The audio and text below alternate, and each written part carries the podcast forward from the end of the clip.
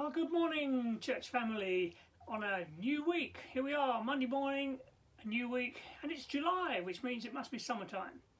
Um, yes, looking out over the garden, we're getting there slowly. Uh, by the way, I'm Goff, one of the leaders here at King's, and it's my privilege and joy to be with you this morning. We're going through our devotional uh, in uh, one in two Corinthians, and I've be, got just two verses today. That's all I've got. So um, if you have a Bible, you might want to flip to 2 Corinthians and chapter 7. Uh, so let's pray before I jump in. Lord, thank you so much for church family, special friends, those that we're on this journey with. And uh, just pray this morning, wherever everybody is, whatever is going on, just pray your grace, your goodness, your presence. And Lord, come and speak to us. Come and encourage our hearts through your word, I pray this morning. In Jesus' name. Amen. Okay, so 2 Corinthians 7 and verse 5. When we came into Macedonia, we had no rest but we were harassed at every turn. Conflict on the outside, fears on the inside, within. That's the first verse I've got.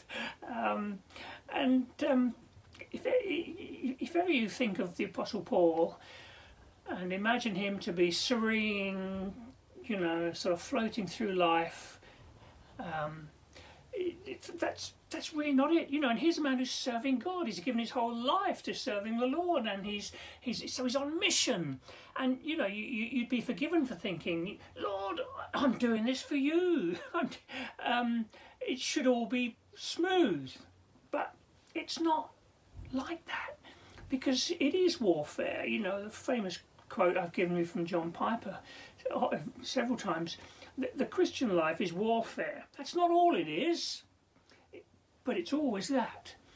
And so, of course, in the Christian life, it's, it's, it's, it's, you wouldn't change it for anything. The, the, the, the, knowing the Lord, knowing Him to be with you, having His promises and His presence, and, and, and, and above all, a, a magnificent um, gold gold plate not not even gold plated a gold a future a wonderful future. Nevertheless the christian life is is challenging. Here's dear paul you know he he's um uh, he's being very frank. He's not being super spiritual or anything like that. He's being very open.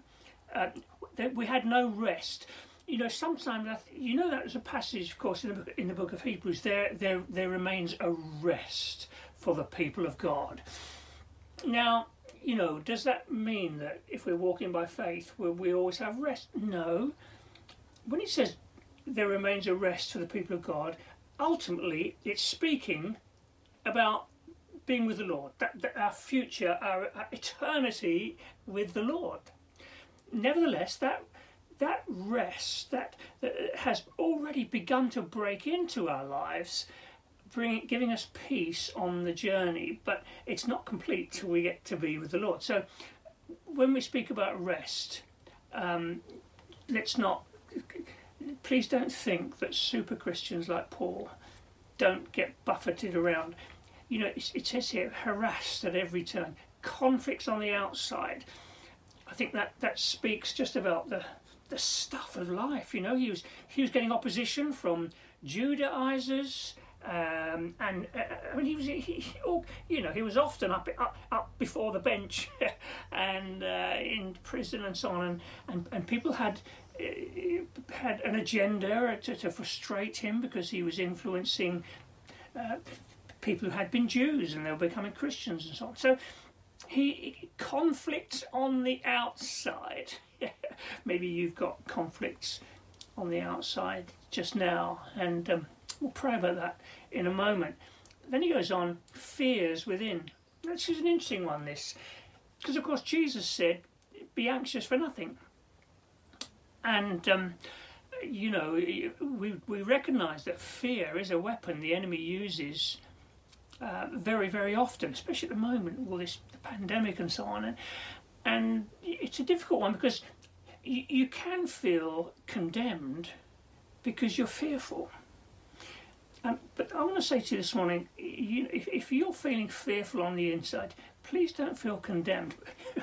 Take a little bit of encouragement from Paul. He knew what it was, fears within. But here's the thing: we don't have to remain in fears. We, we, you know, Jesus, the words of Jesus I just quoted: "Be anxious for nothing, but in all things, through prayer and supplication, make your request made known to God." And then the peace of God, which passes all understanding, will guard your heart and mind.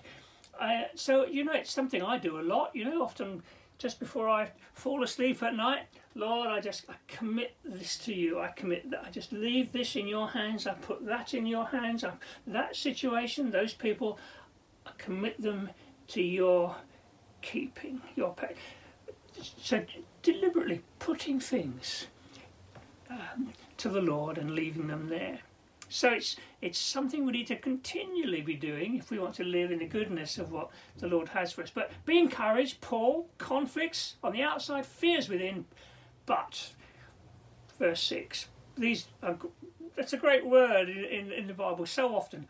But it, but and you know, and for you this morning, if you've got if you're harassed, conflicts, fears, but God, who comforts the downcast. Hey, this is the character of God. This is what God's like. He is the He's a the comforter. of course, God the Holy Spirit is the comforter. He, he comforts the downcast. God has got his eye, especially on the down downtrodden, those who are going through it. Those, uh, those of us who know what it is to lean on Him, we find Him to be there. But listen to this he comforted us by the coming of Titus. In other words, God's comfort had skin on. It was Titus, this dear man. Uh, you may remember earlier on when uh, Paul went to Troas, he, he, there was an open door opportunity in Troas, but because his dear friend Titus wasn't there, he had no peace, so he didn't stay. He went on. I love that. The comfort of God coming through flesh and blood it could be you today bringing comfort to someone. You could be an instrument of God, instrument of God's peace by reaching out to someone today. Just a call, a text. Perhaps go around and see someone.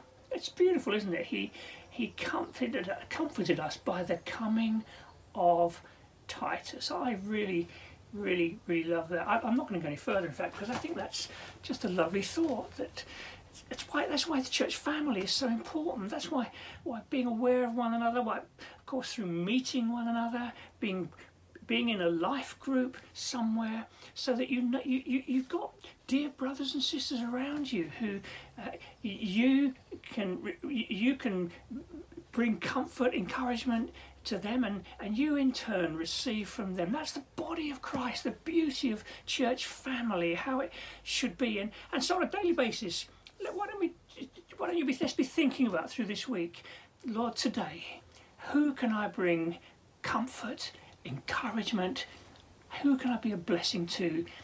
And because it, you know, it, it, it, as Paul said, the comfort of God came to him through Titus. So you could be bringing the comfort, the encouragement of God to someone this week. What, what a privilege, what a joy.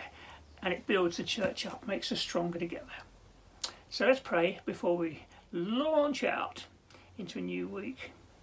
Father, thank you for the family of God. Thank you for dear friends. Thank you, Lord, for the fact that we're joined together. We're not just a, a club, we're the body of Christ, and the life of God flows through us. And so we pray today and going into this week that we would be a blessing, that we'd play our part as part of the body, that the life of God, your life, would flow through us to others in the church family. So prod us, give us little little nudges, Lord, today that we can be a blessing and encourage one another, bring comfort wherever it's needed. I ask it in the name of Jesus. Amen. Okay, well, have a good day, and I'll see you again on Wednesday. Bye now.